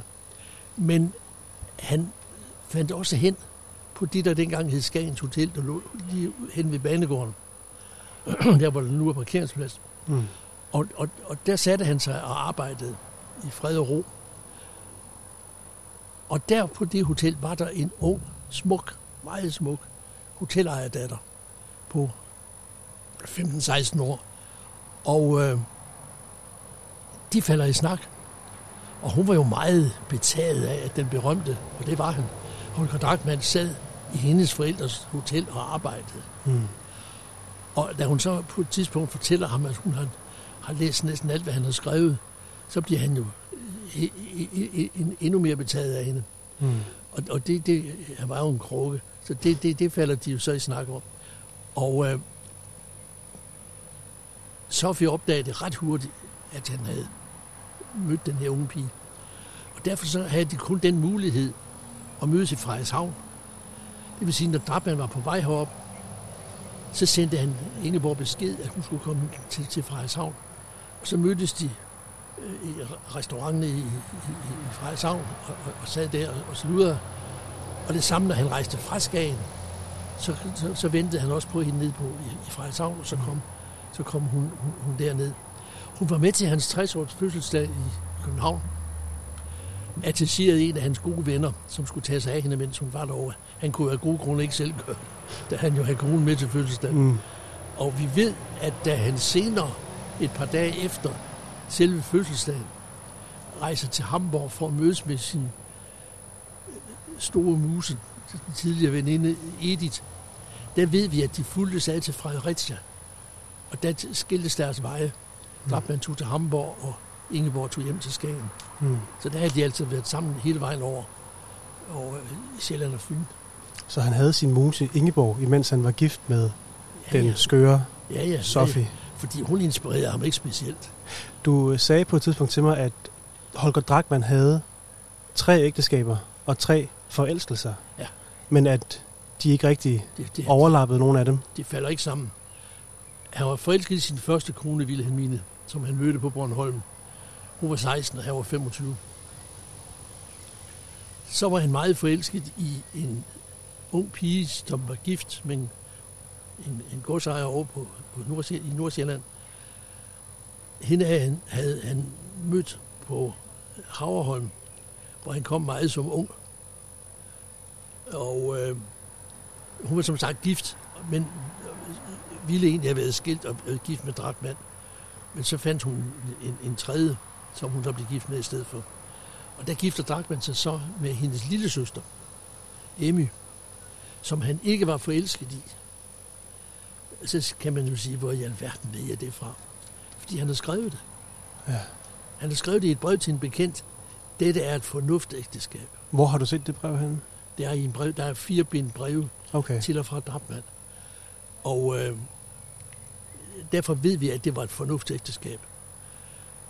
Imens han er gift med hende, møder han så den her unge dansk-svenske øh, cabaretsangerinde, Amanda Nielsen, som han giver navnet Edith, og som blev hans helt store muse, og som kom til at inspirere ham til det smukkeste, han har skrevet, og måske det smukkeste, der er skrevet på dansk. Ja. Og øh, det går så over på grund af en misforståelse. Og den misforståelse rejser, det var en, en norsk cabaretsanger, en hed Borgen Lasser, rejser han så til USA sammen med på en foredrags- og koncertturné, og er væk i over et år. Og derover møder han så Sofie. Og da han kommer tilbage, bekendtgør han for alle, der gider at høre på ham, øh, at nu skal han giftes igen for tredje gang. Og alle hans venner siger, lad dog være. Og hans gode veninde, som var hans forlæggers kone, øh, fru Julie Hele, hun skriver til ham, og det brev har, har, har, er også i de der i de, de fire bind. Hun skriver til ham, hvorfor ikke leve i et frit forhold til fru, fru, fru Drevsen, fru Sofie. De taler så meget om at være et forbillede for vores tids ungdom. Der vil de i sandhed være et eksempel for vores dages unge. Mm. Skrev en dame af det finere borgerskab i 1902. Det er stærkt. Det er stærke sager. Desværre hørte han for en gang skyld ikke efter fru Julie. Det var, gjorde han ellers meget. Men det her, nej, han ville giftes. Ja. Og han fik lov at betale for det. Hvordan endte det sidste ægteskab med Sofie? At han døde. At han døde. Så han måtte efterlade både Skagens Rose, Ingeborg Mm. og sin hustru Sofie. Ved du noget om, hvordan øh, Ingeborg havde det, efter han døde? Hun havde det fint. Hun arvede hotellet efter sine forældre. Og øh, i 1919, der bliver Evert Taube, som på det tidspunkt jo var maler, Ja. Der blev han rådet til, at, at, at, den kvindelige kunstnerinde, som på øvrigt har lavet den byste, som står inde i atelieret, den store byste, den lille byste, den er Krøyer lavet. Den store byste, den er lavet af en svensk kunstnerinde, og hun havde været herovre. Og hun siger til, til Torb, hvis du vil komme over den spanske syge, som han havde fået et strejf af, Ja. så skal du tage til Skagen. Og øh, han tager herover og møder Ingeborg. Og øh, de forelsker sig i hinanden, og hun bliver gravid og føder en datter, som får navnet Kirsten, som jeg også har mødt. Hun blev nemlig øh, fiskekok heroppe og arbejdede på flere restauranter. Ja. Og, og, og, og hende har jeg haft fornøjelsen at møde et par gange. Og, og, og, og, og, og hun var sin mors datter. Lige så øh, høj og flot som, som moren, og, og med nogle meget bestemte meninger, også som moren. Ja. Så det, det, det, var, det var en fornøjelse. Men Eva Torp rejste tilbage til, til Sverige, og man måtte aldrig i Torp-familiens nærvær nævne hverken ordet Skagen eller ordet Ingeborg. Det var ganske simpelt tabu. Vi ved, at, at øh, Ingeborg har været i Stockholm en gang sammen med sin datter, og der var de inde på Jyllende Freden, hvor Torbjørn holdt til. Ja. Og, og, og der kommer han ind på et tidspunkt og går forbi deres bror. Og da han er gået forbi, så siger øh, Ingeborg til Kirsten, det var din far. Så Skagens Rose, Ingeborg, har simpelthen en datter med Edvard Taube. Ja, ja. Og har tidligere været Holger Drachmanns muse, eller elskerinde, eller hvad jeg Ja, skal ja, kalde hende. ja. Og hun, jeg tænker, hun er død nu. Kirsten. Ja, ja, hun, Ja, hun er det, død. Det, det er flere år siden. Okay. Hvornår mødte du hende? Det var i 1970. Ja. Jeg mødte hende første gang. Ja. Og øh, øh, der skal jeg lige, jeg skal lige sige i forbindelse med, med, med Tobe, Mm. øh, at han skrev faktisk den dejlige lille øh, vise, der hedder Bysan Lul. Den har han faktisk skrevet til Ingeborg. Mm. På det originale manuskript, den originale node, der står der til Skagens, ro, til Skagens Rose en augustkvæld 1919. Mm. Så derfor ved vi, at han har skrevet den til hende. Ved du, om den er indspillet og til at lytte til? Ja, ja da. Kan vi høre den bagefter, tror du? Altså, Torb, Torb har jo selv sunget den ind. Ja. Og øh, hvad hedder det? Øh, Svend Bertil har jo også sunget den. Fordi jeg tænker, at vi skal finde et stykke musik, når vi er færdige med at tale sammen, ja. Vi skal sætte på. Ja. Vi kan lige spørge, Frederikke, hvis du gider tage headphones på derovre. Vi leder efter et stykke musik af Edvard Taube, som hedder... Hvad sagde du, det hed igen, Paul? Bysan Lul. Bysan Lul. Det er jeg ikke sikker på, at jeg kan stave til. Måske du kan. Ja, lige landvejen. Bysan Lul. B-Y-S-A-N-N. Og så L-U-L-L. Jeg ser om ikke, jeg kan finde den frem. som. Edvard Taube selv har indsunget. Ja. ja. Og da jeg ringede til dig tidligere i dag, Paul, og jeg sagde, at jeg gerne ville tale med dig om de her på café med Drachmann aftener, så nævnte du, at der var en anden begivenhed i morgen aften, som måske kunne trække lidt flere tilskuere tilhører, end jeres aften kan. Ja. Noget, der foregår over på Wembley i morgen aften kl. 21. Men så vidt jeg er orienteret, så kan man jo faktisk godt nå ned på Bamsemuseet ved Iskiosken, være med til på Café med Dragmand, og så drible over og se fodbold klokken 21. Nej, det kan man ikke. Kan man ikke nå det? Vi stopper klokken 20, eller 22. Men man kan nå anden halvleg. Så man kan måske man kan nå, man kan nå anden halvleg enten af, af på Café med Dragmand, eller øh, kun nå alle anden halvleg af England-Danmark. Ja. Hvorfor skal folk komme ned til jer i morgen, i stedet for at gå til fodbold, synes du? Det de, de, de skal de da heller ikke, men altså... Der er jo trods alt, tror jeg nok, ja. nogen, der ikke er så interesseret i fodbold. Jeg, jeg er ikke fodboldnørd. Jeg, jeg, jeg, jeg synes bare, det er spændende, ja. at, at man kan samle en hel nation om, om, om, omkring 11 spillere, der render rundt efter en bold. Det synes jeg er helt utroligt, ja. når man tænker det igennem. Jamen, der er jo den her folkelighed igen. Det, som... der er nemlig, det, og det er, den, det er den, jeg falder for. Ja. Jeg, jeg, jeg kan ikke gøre for det. Jeg har en skade der. At, at, at jeg, jeg, jeg er vild med folkelighed, og jeg har fået nogen på hovedet i tidens løb. Hvordan kan du beskæftige dig med litteratur, og så også beskæftige dig med, med popmusik? Ja. Det siger fordi, som en kendte engang, han sagde, alt musik, der bliver spillet ordentligt, er godt. Ja. Og øh, jeg kan huske, jeg så en gang over fra Idrætsparken, ikke fodbold, men et stort musikarrangement med danske popstjerner. Ja. Hvor der sad nogle mennesker og spiste og, og drak vin til og hørte på musik. Jeg siger, jeg var høj, da jeg slukkede for fjernsynet. Mm. Fordi det var ganske simpelthen folkelighed på så højt et plan, og så flot et plan, og det, det samme gælder fodbold. Mm. Så jeg siger, de der røde-hvide klædte mennesker, der sidder og råber og skriger og synger med på deres yndigt land, mm. så er jeg færdig. Jeg har også helt, jeg er, patrioten inde i mig bliver også begejstret Nej, over ikke det. noget at gøre. Nej, det er fantastisk. Jeg tror ikke, jeg har set 20 fodboldkampe i mit liv live. Nej. Men, men øh, det her, det ser jeg. Du ser alligevel kampen? Ja, ja, ja, ja. altså hvis, hvis, jeg, hvis, jeg, hvis jeg er med hjemme, skulle jeg se den. Ja. Jeg hjem og se slutningen. det er helt sikkert. Men nogle gange så er det også næsten det mest fascinerende, bare at gå igennem byen og se alle de glade ah, mennesker. Jeg glemmer aldrig 92. Nej, det gør du selvfølgelig ikke. Nej, det kan jeg love dig for. Der gad jeg godt have været i live. Den, den, den, den, den nat, den, den, den, den, den var utrolig. Ja. Det, den var den virkelig. Vi, vi, jamen, vi kunne jo ikke sige et ord næste dag. Vores stemmer var totalt ødelagt. Selvom vi boede heroppe i Skagen. Ja. Og det foregik over i Jødeborg. Ja. Det var fuldstændig vanvittigt. Du prøvede at råbe helt til Jødeborg overfra. Alle råbte. Alle skrålede. Alle havde det bare dejligt. Jeg håber, vi får den samme følelse i morgen, yes, når vi skal tæske englænderne over på Wembley. Og på søndag. Og på søndag. Er det på søndag, der er finale? Det er den 11. Det ved du simpelthen. Den noterer vi lige. Ja, der håber vi, Danmark er med. Ja da. Må det ikke også, at den folkelige Holger Drachmann havde været vild med landsholdet i dag, hvis han havde levet? Jeg har faktisk gået og leget med nogle, nogle tanker omkring det der, nu du siger det. Ja. Fordi han var national, og han var folkelig. Der er ingen tvivl om, at han ville have glædet sig i hvert fald. Ja. Ikke at han var gået til landskamp, men han, han ville have glædet sig over, over den enorme manifestation ja. af folkelighed og national følelse. Det må man selvfølgelig ikke sige nu om dagen, det ved jeg godt, men det gør jo, her i Radio Toppen må du sige nationalfølelse alle de gange, du gider. Jeg tror, jeg klipper det ud og bruger det som en skiller bagefter, at du siger nationalfølelse. Nu får jeg din lille lap. Der står, at vi skal tige stille. Der står, vi er klar på næste nu. Nå. Jeg skal lave en kort intro til vores næste program. Jeg skal lige høre vores producer, Frederikke Greve, om du har fundet det stykke musik, som Paul Berndt han fortalte os om lige før. Øh, det har jeg, Frederik. Ja. Godt.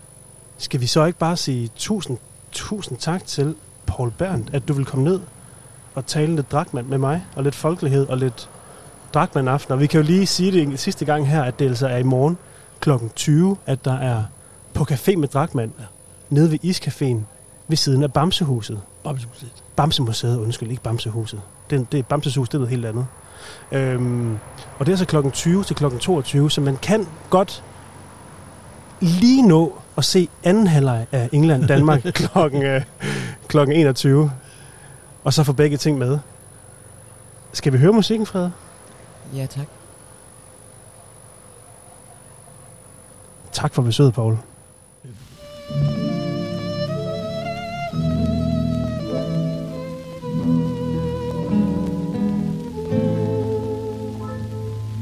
Bessalol kokar kittelen full Där kommer tre vandringsmän på vägen.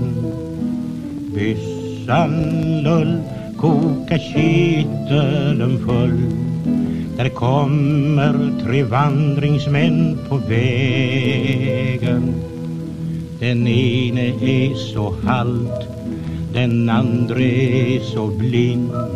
Den tredje har så trasiga kläder. Byssan lull, koka kitteln full. På himmelen vandra tre stjärnor. Byssan lull, koka kitteln full. På himmelen vandra tre stjärnor.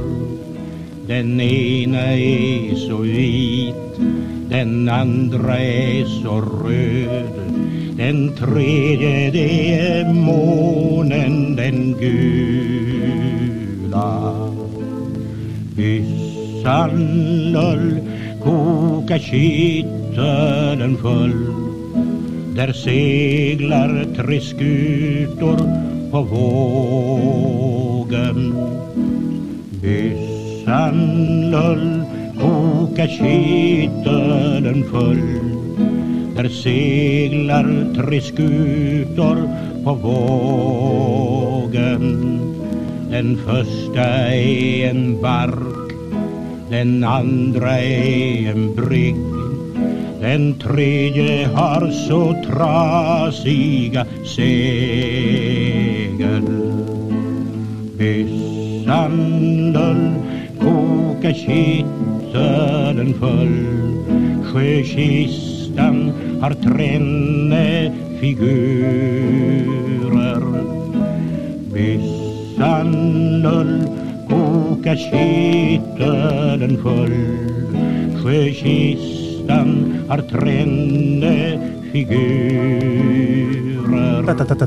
Den första är vår tro. Du har nummer ett. Jag har nummer ett. Den andra är vårt hopp.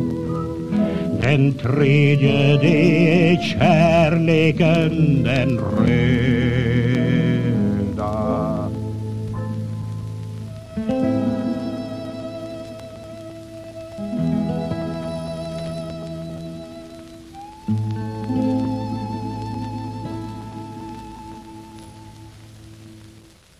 Og her klinger Bysan Lul med Edvard Torbud. Og tidligere i dag sendte vi vores rapporter Niklas Lindemann ud i byen for at lave en reportage ude fra, hvad hedder det Niklas? Ude fra det grå fyr. Det grå fyr. Og hvad ligger der ude ved det grå fyr, som har været interessant for dig? Jamen, ude ved det grå fyr, der ligger der et, øh, en del af Naturstyrelsen. Så, Ja. øh, og de gør en masse i fugle og trækfugle specielt, fordi der er noget helt specielt ved Skagen, som bare er helt vildt for alle fugle elskere. Så det tænkte jeg, det skal vi da, det skal vi da høre lidt om. Og hvem har du talt med ude ved fuglecentret Jamen, derude? jeg starter med at sn- snakke med øh, Lene, øhm, og hun, øh, det, hun er centerleder, Lene Kappelborg. Ja. For det, hun er, eller rettere sagt, hun er leder af det grå fyr. Leder af det grå fyr. Ja. Og dernæst havde jeg snakket med Niels Eriksen, som ved utrolig meget om fugle. Og ja, så der havde jeg en rigtig god samtale med de to. Og det har du simpelthen optaget og klar til at spille her i radio på toppen. Det er i hvert fald radio på toppen. 88,2 FM. Skal vi ikke bare prøve at se, om der er hul igennem til din reportage? Lad os det. Og øh, jeg vil lige give et hurtigt shout-out. Nu skal I blive hængende, for i sidste ende kommer der breaking news fra det grå fyr. Så skru op for transistoren, tune ind på internetradioen. Der ligger altså en breaking her i slutningen af reportagen. Det er korrekt. Lad os høre, Niklas.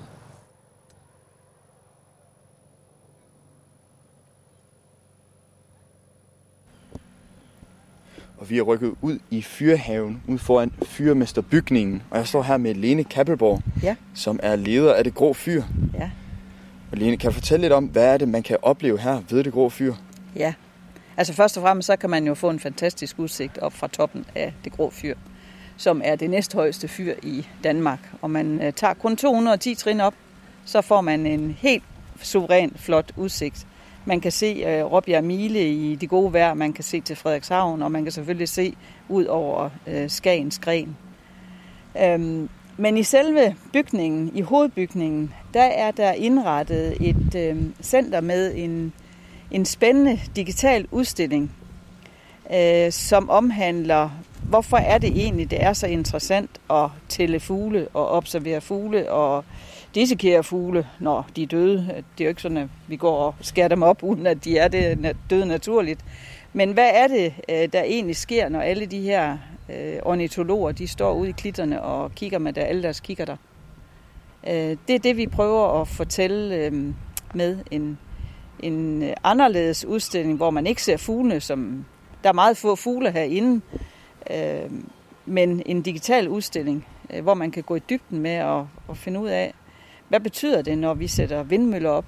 Øh, hvad betyder det, når vi øh, fjerner en losseplads eller anlægger en losseplads øh, sydpå?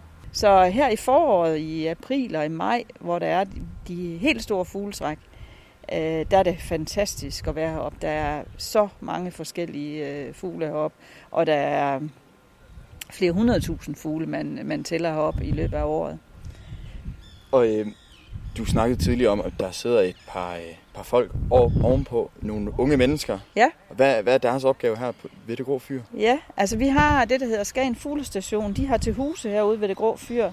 Og Skagen Stue Fuglestation, det er en station under Dansk Ornitologisk Forening, DOF, som vi kalder det. Øhm, der er unge mennesker faktisk fra hele verden, som kommer her og er her i perioder af nogen kun 14 dage, men nogen er også i 6 måneder, så det er en måned, tre måneder eller mere. De er med ud hver evig eneste morgen. Jeg tror kun, de får lov at blive inde, når det virkelig er dårligt vejr. Men ellers er de ude hver eneste morgen, når solen står op. Så sidder de ude i klitterne, og de tæller fugle, observerer fugle. De er ude og lave ringmærkning, når vejret er til det, øh, og årstiden er til det. Det gør man ikke hele året, men man, man gør det så meget, man kan. Men der ringmærker man fuglene, fanger dem. Og når man har fanget dem, så øh, for det første, så artsbestemmer man dem selvfølgelig. Øh, så kigger man på, har de det godt? Altså, har de et stort fedtlag? Øh, har de haft det godt der, hvor de har været om vinteren? Fordi det er en trækfugl som regel. Øh, og det betyder, at man kan se, jamen, hvordan er naturens tilstand der, hvor de kommer fra. Øh, kommer der mange af dem? Har vi virkelig... Øh, har de virkelig haft det så godt, så der er ynglet rigtig mange året før, og, og kommer der rigtig mange, i, øh, som har haft det godt i løbet af vinteren, som så kommer herop, så kan man jo se, at, at øh, naturen har det godt, altså for den fugl. Man kan jo ikke altid sige, at det er godt for en, en fugl, at, øh, at det så også er godt for naturen. Øh, nu har vi lige hørt lidt om, om øh, en mågeart, som går tilbage, fordi man har nedlagt minkfarmen og sådan noget. Så der er nogle andre ting, der spiller ind. Så den, det, som vi mennesker gør øh, ved naturen, det har en indvirkning på, på fuglene. Øh, fuglene er tit det sidste i en fødekæde.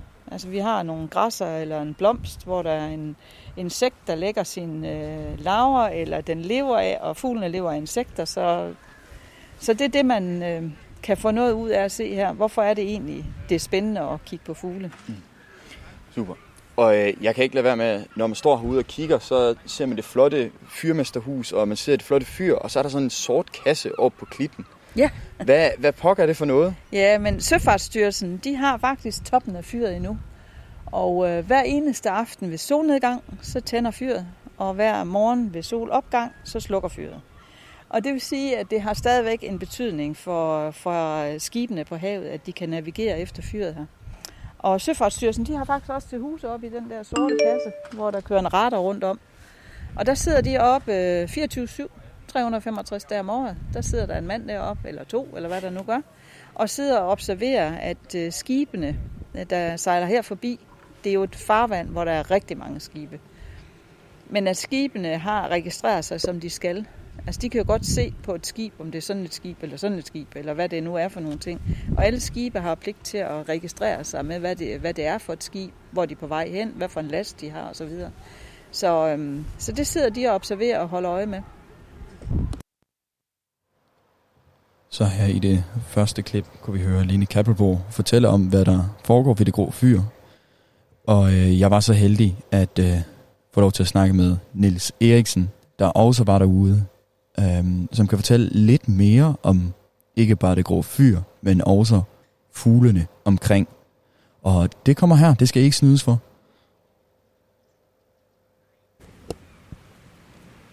Og så sidder vi her foran det 46 meter høje grå fyr, og kan kigge ud over havet. Og øh, jeg sidder her med Niels Eriksen. Der, øh, og Niels, hvordan øh, startede din interesse for fugle? Og den stammer helt tilbage fra, jeg var barn. Jeg er født og opvokset ved Skærnåen, og øh, langt fra byliv, så jeg var egentlig et naturmenneske fra, fra fødslen. Så det er egentlig det, der har skabt min interesse for fugle og natur øh, lige siden. Og Skærnåen, det er et stykke væk fra Skagen alligevel. Det er så meget, er du heroppe?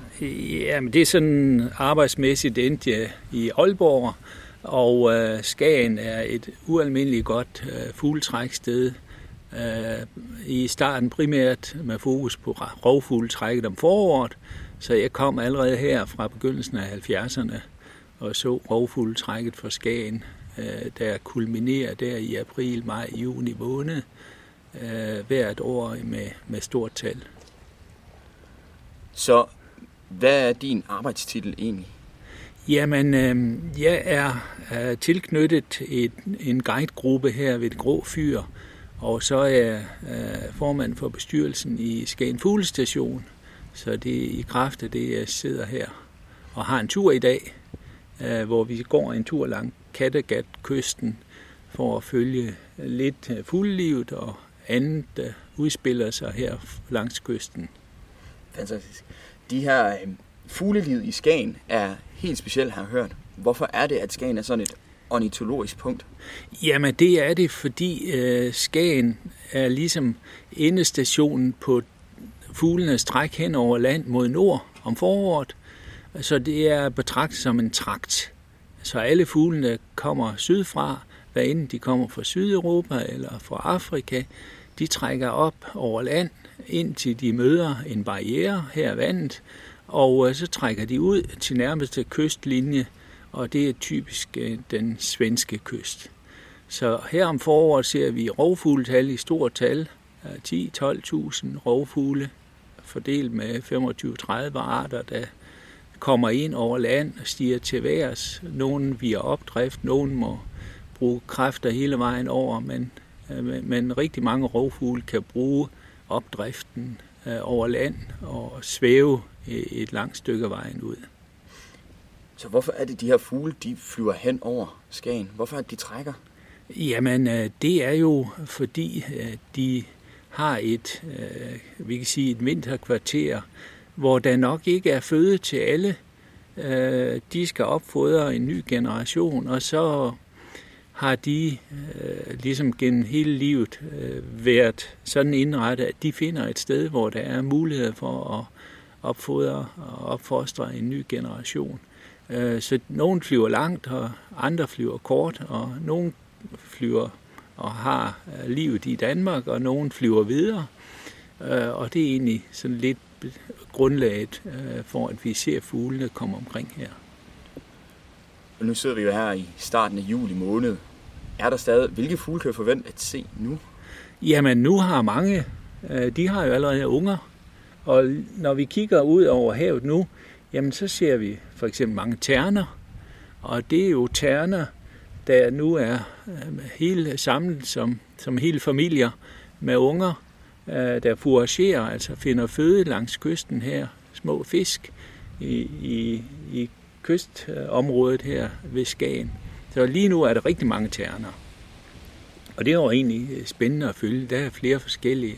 Der er havterne, der er splitterne, som de dominerende har. Og dem kan man følge her. Se dem dykke. Fantastisk. Og når man så ser sådan en masse fugle flyve ind over land, så flyver de ofte i sådan formationer. Det er jo nærmest som at se OL i uh, synkronsvømning, bare i luften. Hvad, hvorfor er det fugle, de flyver på den måde? Jamen, det er ikke alle, der gør det. Det, det skal siges. Men uh, der er nogen, der, der gør det, der virkelig udnytter formationen. Øh, og det er et spørgsmål om at spare energi, når de flyver. Og det er det samme som når man ser Tour de France. Altså ham, der fører an, han er også den, der bruger flest kræfter, og sådan vil det også være, når fuglen er i formation. Så det må man skiftes til. Det er perfekt. Så er grunden til, at der sidder så mange øh, ornitologer i, rundt omkring i Skagens klitter, det er simpelthen fordi, der er den her trakt her ved Skagen. Ja, øh, der kan være forskellige grunde. Nogle øh, fascineres af nogle enkelte fugle, andre er de meget sjældne, der kommer forbi, og der kommer sjældne forbi. Og der er virkelig mange, der ønsker at finde en sjældenhed, fordi det er sådan blandt ornitologer, der er et vist øh, kapløb om at både se flest og, og, og, og på den måde udvide sin, sin øh, oplevelseshorisont. Så, så det oplever vi her. Men der, der er mange typer. Der er nogen, der, der har en fascination for fugle på det, skal vi sige, meget, meget spek- spektakulære front, og så er der nogen, der har det på det mere generelle. Og nogle af dem, jeg har med på ture, det er sådan mere på det generelle. De synes, fugle er fascinerende, og øh, de kan lære lidt ved at komme med på en tur. Det var den øh, meget viden, øh, meget om fuglevidende Niels Eriksen, der fortalte lidt om, hvorfor Skagen er sådan et specielt fuglested. Og allersidst, så skal vi tilbage til Lene Kappelborg, der kan fortælle lidt om det grå fyr og nogle spændende fakta, og kommer faktisk med en breaking news omkring Skagen og Danmarks nordligste punkt. Så lyt med, skru op for pokker. Det bliver spændende. Og vi er nu rykket indenfor og står ved indgangen til det grå fyr, opgangen til det grå fyr. Og øh, Lene, du, I oplever nogle frustrationer her ved trappen. Hvad er det? Jamen det er, folk de øh, vil jo rigtig gerne op og se udsigten op, og det synes vi er jo rigtig dejligt. Men vi har jo corona, og øh, trappen op til fyret, den er så smal. Og øh, det er sådan, at vi sender folk op i hold. Så folk får lov at gå derop og få den oplevelse, det er at være deroppe, og vi skynder ikke på den. Og så skal de alle sammen gå ned igen. Så vi går op i hold, og så skal alle komme ned igen, før næste hold kommer op. Og nogle gange synes folk, det er da så træls at stå her og vente. Og vi kan have en ventetid på op til måske 20 minutter. Øh, det er max, man har her. Øh, men den der tid, som man skal stå og vente, har vi jo masser af historier her om fyret, hvem der boede i fyret, og livet på fyret, som man kunne fornøje sig med. Men vi kan godt mærke, at det indimellem, så tænker folk, nej, vi skal bare derop. så, så den her frustration med at øh, komme herud, slap af, hyg dig, og tage den tid, ting de tager. For det tager også tid at komme derop. Der er 210 trin. Men man kan så hygge sig med nogle af de der historier, der er på vejen derop. Så ja. Der er noget at give sig til på vejen derop. Ja, det er der. Ja. Super. Og vi har allerede de to første trin, som man gør, når man træder ind i, ja. i bygningen. Ja, de er helt ude fra gården. Så det er perfekt. Ja, så vi har hjulpet folk lidt på vej. ja, ja. Men her er.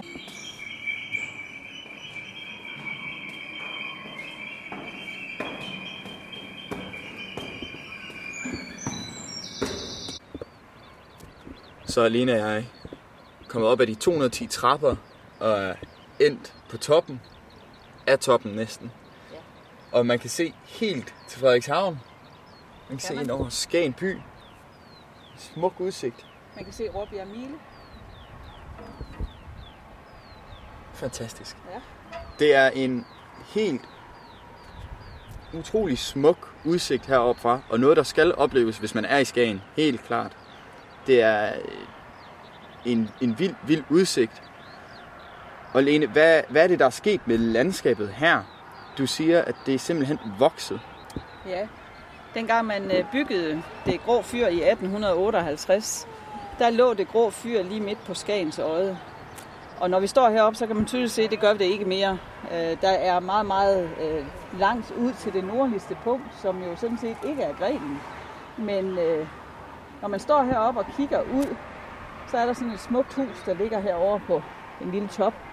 Og lige lidt til venstre for det, der ligger det nordligste punkt. Øhm, og hele den der del nord for, for det grå fyr er vokset.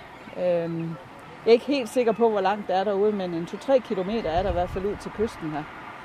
Øhm, og igen, når man tænker på, at vejen den lå faktisk på den anden side, altså på sydsiden af det grå fyr, da det blev bygget, øh, så er det helt utroligt at se, hvordan øh, det landskab, som egentlig er lavet som, eller det vi kalder dopper og rimmer, øh, hvor der kommer en klitrække, og så kommer der fugt ned i lavningen, og så kommer der en ny klitrække.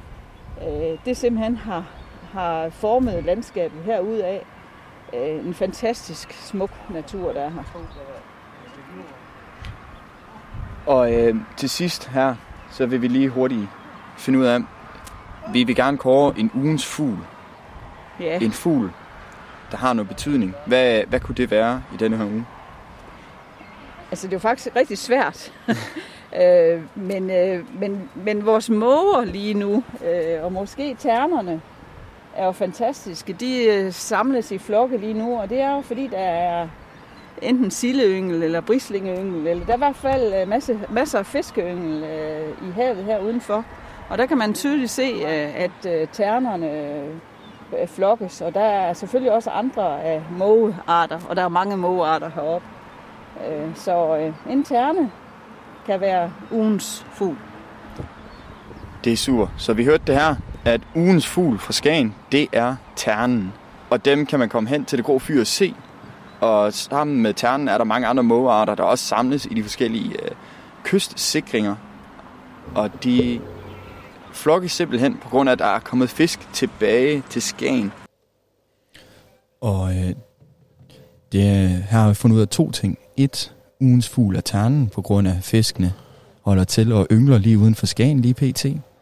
Og to, den lytteren, der har lyttet godt med, vil kunne have hørt, at Lene har snakket om, at der, bliver, der kommer mere og mere land til, simpelthen. Og det betyder, at Skagen faktisk hele tiden bygger og bliver større og større. Altså grenen bliver større og større. Men det betyder også, at øh, det nordligste punkt faktisk ikke er grenen selv. Nej. Der er det to breakings. Der er to breakings. Det er ikke grenen selv. Den ligger cirka 2 kilometer. Øh, hvad pokker er det? Vest? Vest. Vest for grenen. Der, det er det nordligste punkt i Danmark. Så hvis du også er blevet snydt en gang i Skagen, hvor der stod med benene i hvert hav, og tænkt, nu er jeg den nordligste person i Danmark. Nej, nej, det er du ikke. Der kan stå en person helt over vest for dig og stået ved det. Så du må hellere skynde dig til Skagen, stille dig på det nordligste punkt og blive den, nord, blive den nordligste person. Og nu tror jeg, det er tid til middagsnyheder med Esben Kronbak. Du lytter til Radio på Toppen 88,2 FM. Vi sender nu middagsnyhederne med Esben Kronbak. I går var sidste frist for de mange håbefulde unge, der skulle søge ind på uddannelser landet over. På Martek i Skagen var der på deres professionsbacheloruddannelse også ansøgningsfrist. Og det var et godt optag, de fik ind, det siger direktør for Martek, Pia Ankerstjerne. Niveau med sidste år på professionsbacheloruddannelserne, så det er omkring øh, 105 stykker, og så har vi normalvis et efteroptag. Øh, så jeg tror måske, vi kommer til at lægge en lille smule foran det, vi havde sidste år, når vi er færdige med efteroptag. Professionsbacheloruddannelserne var altså nogenlunde det samme, men på nogle af Martex andre uddannelser var optaget større, end det nogensinde før har været. Optaget i år var derfor klart tilfredsstillende, siger direktøren. At blandt andet vores skibsassistentuddannelsen, der har vi haft et rigtig godt optag, og så vores maritime student, der havde vi øh, et, et rekordstort optag øh, til opstarten her til august. Og tilsvarende på alle navigationsuddannelserne i Skagen, der ser optaget også rigtig lovende ud. Martek har fået en masse nye håbefulde studerende ind på uddannelsen, og når de studerende er færdige, skal de selvfølgelig sendes godt afsted. 42 studerende fordelt på uddannelserne fiskeskibber af 3. og 1. grad, kystskibber, sætteskiber og skibsføreruddannelserne dimitterede den 26. juni, og de blev i den grad sendt godt afsted. De blev sendt ud i verden, og de havde lært det, de skulle. Så det var dejligt, øh, og vi havde også øh, vores skibsassistenter dimitteret her senest i fredags, øh, og det var en rigtig, rigtig god dag med sol, og så fik vi også annonceret, at vi har fået en meget stor donation fra den AP Møllerske Støttefond. Det var utrolig glade for. Og dagens næste, og faktisk i denne omgang sidste nyhed, det er øh, Iscaféen i Skagen. Den er begyndt at få noget mere gang i salg igen. Salget sidste år var i den grad præget af corona, og øh, det lå altså øh, helt i bund i forhold til, hvad det plejer. I øh, år har lige så været en, øh, en slå opstart, og niveauet Iscaféen plejer at have, har de endnu ikke nået. Men lige så stille begynder der igen at komme gang i salget. Vi, vi arbejder også deroppe af, og det, og det hjælper jo øh, efterhånden, som de restriktioner de bliver begrænset. Og det sagde Christina fra Iscaféen i Skagen. Noget, der måske kan få lidt gang i handelen, er de arrangementer, Iscaféen hvert år planlægger. De plejer at have små arrangementer i løbet af sommeren, men har endnu ikke øh, turet at lægge for mange planer på grund af øh, coronarestriktionerne. Et af de arrangementer, de normalt holder, er champagnesmagning i uge 29. Og at arrangementet lige præcis ligger i uge 29, er der selvfølgelig en meget god grund til. Selvfølgelig. Det er uge 29 jo. det er der, vi har allerflest gæster, og det er der, vi skal lægge vores arrangementer, dem vi jo så har kunne planlægge indtil nu. Og selvom det har været en sløv opstart, er Christina sikker på, at det alligevel bliver et meget bedre år end sidste år. Det bliver ikke normalt, men det bliver meget bedre end sidste år, det er jeg helt sikker på. Og det var altså, hvad vi havde til jer i dag fra Dagens Nyheder. Mit navn var Esben Kronbak. Og dermed er det blevet tid til at sige tak for i dag her på Radio på Toppen 88,2 FM. Vi er glade for, at I lyttede med her helt til slut. Trods de mange tekniske udfordringer, vi har haft i dag her på radioen. Vi sender igen i morgen kl. 10 her fra Drakmans Have, Hans Basvej 21. Hvis du ligger inde med et tip, en historie, et ønske, ris eller ros, så kan du ringe ind eller skrive ind til vores telefon, som har nummeret 50 35 64 25. Det var altså 50 35 64 25.